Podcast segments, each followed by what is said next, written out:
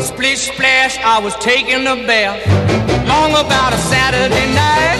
Yeah. 점심 먹고 유쾌한 시사 디저트 한 입. 최영일의 시사 본부.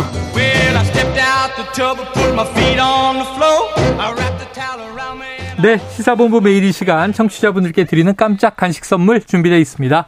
편의점 상품권인데요. 코너 들으시면서 문자로 의견 주시는 청취자분들에게 쏩니다.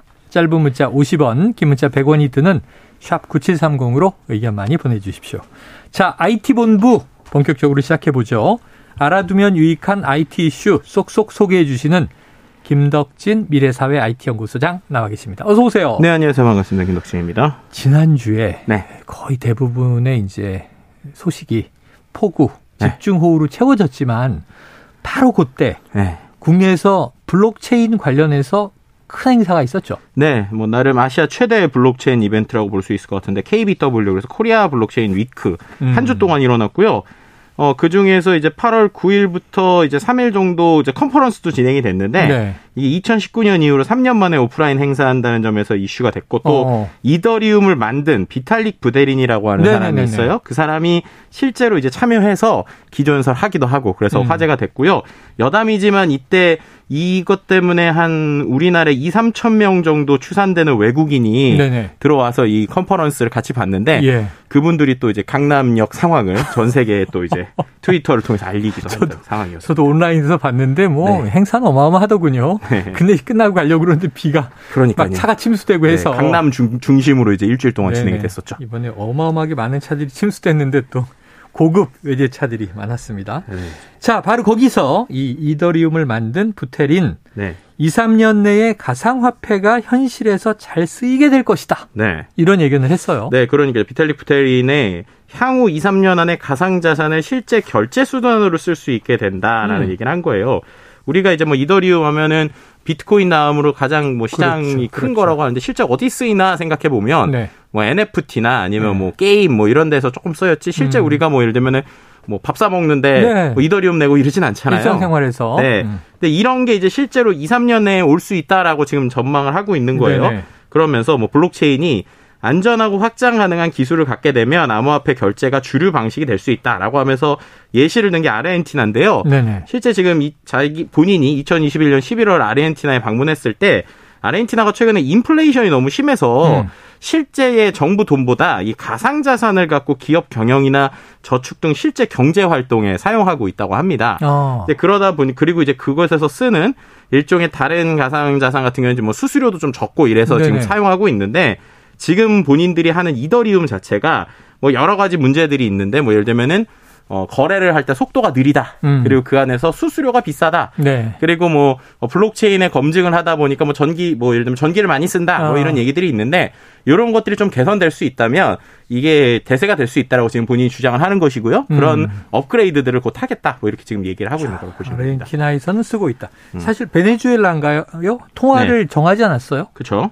비트코인 자체를. 네네, 그렇죠. 그런 부분에서도 이제 비트코인 자체를 이제 어떻게 네. 보면은 본인의 이제 기축 통화나 이제 통화로서도 쓸 수 있는 부분도 있고, 어쨌든 이런 가상화폐들이 이렇게 어떻게 보면 정부 자체가 좀 불안해서 경제 구조가 흔들리는 데서 좀 사용되고 있지만 음. 지금 이야기하는 건 비단 그런 곳뿐만 아니라 일반적으로. 전 세계적으로도 쓸 수 있다. 뭐 이렇게 지금 주장을 하고 있는 아니, 그 것이죠. 저는 코인이 없습니다만 쓰는 네. 걸 한번 생각을 해보는 거예요. 네. 내가 뭐 비트코인이든 이더리움이든 그걸 보유하고 네. 음. 이제 현금성 자산 대신에 그걸로 대체를 해서 해외 나가서 이걸로 뭐 호텔비도 치르고 항공료도 치르고 생각을 해보면 네.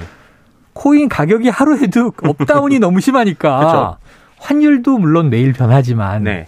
그럼에도 불구하고 야 이게 어제 쓰는 거랑 오늘 쓰는 거랑 완전히 저 격차가 큰데 그렇죠. 쓰는 게 맞나? 그렇죠. 그리고 또 한 가지 이슈가 속도예요, 속도. 속도. 이게 속도가 어떤 문제가 있냐면 네.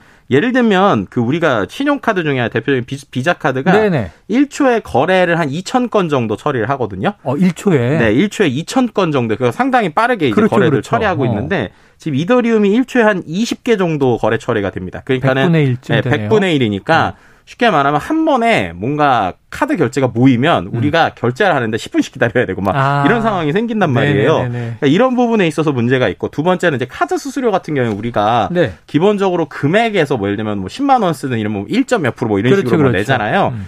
근데 이 이더리움의 수수료에는 기본적으로 내가 금액과 상관없이 한 번 거래될 때마다 수수료를 내요. 아. 근데 그 거래 수수료가 많게는 20만 원 정도나 10만 원 정도 나올 때가 있습니다. 네. 그러니까 한 번에 뭐 1억짜리를 거래한다 이러면은 쌀 수도 있지만 네네. 내가 뭐 밥 먹고 나서 수수료가 20만 원 나온다? 아니 만 원 결제했는데 그쵸? 수수료가 20만 원이 이게 뭐예요? 네, 그렇죠. 이제 이런 부분들이 있다 보니까 이번에 어 이런 것들이 되게 되는 여러 원인 중에 음. 본인들이 생각하는 가장 큰 원인이라고 할 수 있는 것들을 좀 바꾸겠다. 네네. 그래서 뭐 예를 들면 9월에 어 기본적으로 어 여러 가지 것 중에 이제 작업 증명 방식이라고 하는 게 있는데 이 작업 증명 방식을 지분 교환 방식으로 업그레이드를 하겠다. 이런 이제 얘기를 했습니다. 아, 어렵습니다. 아, 이제 외계어가 나오기 야, 시작하죠. 시사본부 이 청취자분들에게 쉽지 않습니다. 자, 이더리움을 네. 지금 일반 통화처럼 못 쓰니까 네. 이제 일상생활에 쓰도록 하겠다 이해됐고요. 네, 그렇죠. 지금 뭐 수수료 문제 등이 있다, 속도 네. 문제 등이 있다, 개선하겠다. 네. 이더리움 2.0을 발표하겠다. 네.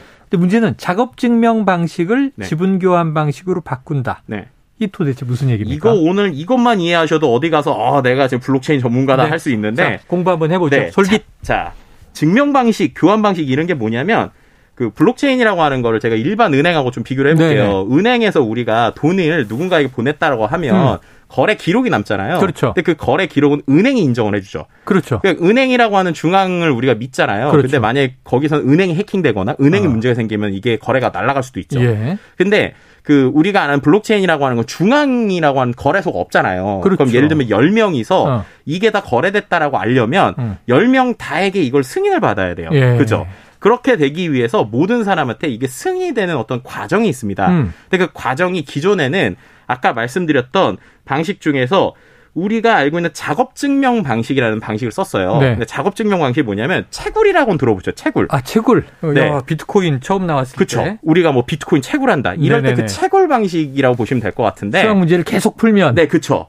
특정 문제를 계속 푸는데 네. 그 문제가 문제를 푸는 가 자체가 작업을 하는 거예요. 컴퓨터가. 아, 문제를 푸는 작업. 네, 채굴이 그러니까 작업인 작업, 네, 거죠. 그렇죠. 작업을 해서 증명을 하는 거예요. 작업을 음. 통해서. 그래서 음. 작업을 통해서 증명하는 방식인데 문제 풀었습니다. 네, 처음에는 이게 예를 들면 문제 푸는 사람이 조금이면 네. 우리가 이게 이제 예를 들면 10분에 한 번씩 정답을 주고 그 어. 정답을 푼 사람한테 그 코인이 보상을 아, 준다는 그렇죠, 거예요. 그렇죠. 근데 10분 동안 풀 때 한 사람이 10분 동안 푼다 그러면 이, 이 사람 혼자 푸니까 음. 문제 난이도가 낮아도 되잖아요. 네네. 근데 한 번에 한 만 명이 달라붙어서 네. 이 문제를 하나를 푼다고 생각해 보세요. 예. 근데 어쨌든 정답자는 한 명밖에 없어요. 어, 그렇게 되면은 이 문제 난이도가 엄청나게 올라가게 되겠죠. 그렇겠죠. 그래야 한 명이 뽑을 거잖아요. 네네. 근데 그렇게 해서 만 명이 했는데 문제는 이 사람들이 문제를 푸는 게 컴퓨터가 쉽게 말해 전기를 엄청 쓰는 거예요. 그렇죠, 그렇죠. 네, 근데 전기를 엄청 쓰는데 결국엔 그 중에서 가장 잘 푼 한 명만 주니까 어. 반대로 만 명이서 채굴을 하면 음. 9,999명은 그 전기가 다 날아가거나 쓸데없이 쓰고 컴퓨터를 쓰는 거죠. 꽝이죠, 꽝. 네. 음. 그렇게 되니까 결국 지금 그런 구조들 때문에 초반에는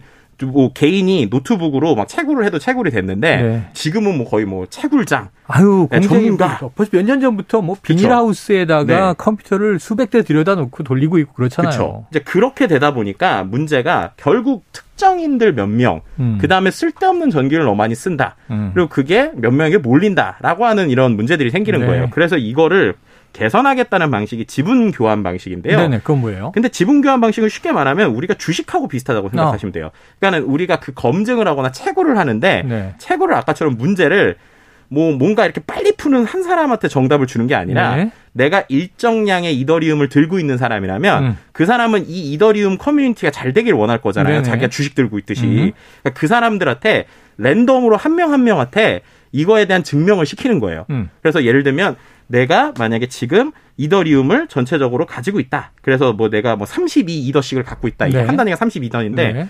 그만 갖고 있는 사람한테 야 이번엔 너가 문제 풀어봐 하고 이 사람이 어. 지- 그냥 지정을 해주는 아, 거예요. 만 명이 동시에, 동시에 달려들지 않고. 그렇죠. 그럼 그 사람이 문제를 풀면 어. 그 사람한테 이제 보상을 네, 주고. 보상을 주는 거죠. 그럼 그 다음에 또 다른 랜덤하게 계속 이렇게 어. 나눠주는 거예요. 그렇게 되니까 이들 입장에서는 9,999명이 달려들 필요가 없고 네. 그리고 딱 몇 명한테만 주니까 속도도 빠를 수 있고 그 다음에 그 안에서 전기도 줄일 수 있고 어. 여러 사람이 나눠 할 수 있다라고 네. 지금 주장은 하고 있는 거죠. 동시에 매달려서 한 명이 가져가는 게 아니고 네, 이더리움을 가지고 있는 사람 중에서 랜덤으로 지정을 해서 그렇죠, 여러 가지 속도와 전기, 네. 에너지 문제를 동시에 해결해 보겠다. 그렇죠. 자, 근데 이렇게 좋은 거면 좀 빨리빨리 바꾸지. 왜 안 바꾸고 지금까지는 이랬대요? 이게 예를 들면 바꾸게 되면 기존의 채굴을 위해서 음. 자기가 엄청나게 전기 투자하고 네네네. 기계 사놓고 이런 네네. 사람들 있잖아요. 네. 그런 사람들이 그 다음 날부터 이제 그게 다 필요가 없어지는 거예요. 쉽게 말하면. 그렇죠. 근데 그 사람들이 이미 이더리움에서 상당히 많은 주도권을 가지고 주도권을 가지고. 있단 말이에요. 음. 그러니까 그 사람들 입장에서는 이게 이거 바꾸면 뭐 문제가 해결되는 게 아니라 문제가 더 있을 수도 있다. 네. 아니면 이렇게 되면